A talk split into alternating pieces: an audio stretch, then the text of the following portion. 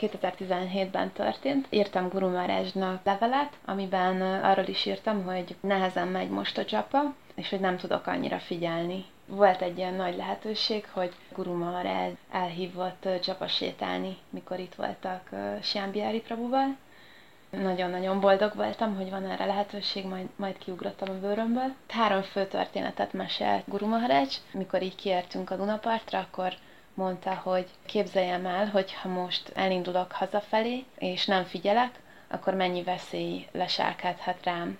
Neki megyek egy biciklisnek, vagy egy kisgyereknek, vagy nekem jönnek. Viszont, hogyha odafigyelek, akkor, akkor jó eséllyel semmi baj nem történik, és szépen hazaérek és hogy ugyanez van így a, a Japával is, hogy hogyha odafigyelek, akkor sokkal több esélyem van a, arra, hogy, hogy elkerüljem különböző problémákat, hibákat így a lelki életben. Amit még mesélt, hogy tűz meg a vas példája. A vasat, hogyha betartjuk a tűzbe, akkor átforrósodik, és, és hogyha elég ideig tartjuk bent, bent kell tartani, bent kell tartani, bent kell tartani, és akkor egyszer csak eltűnik a vas, és tűz lesz belőle.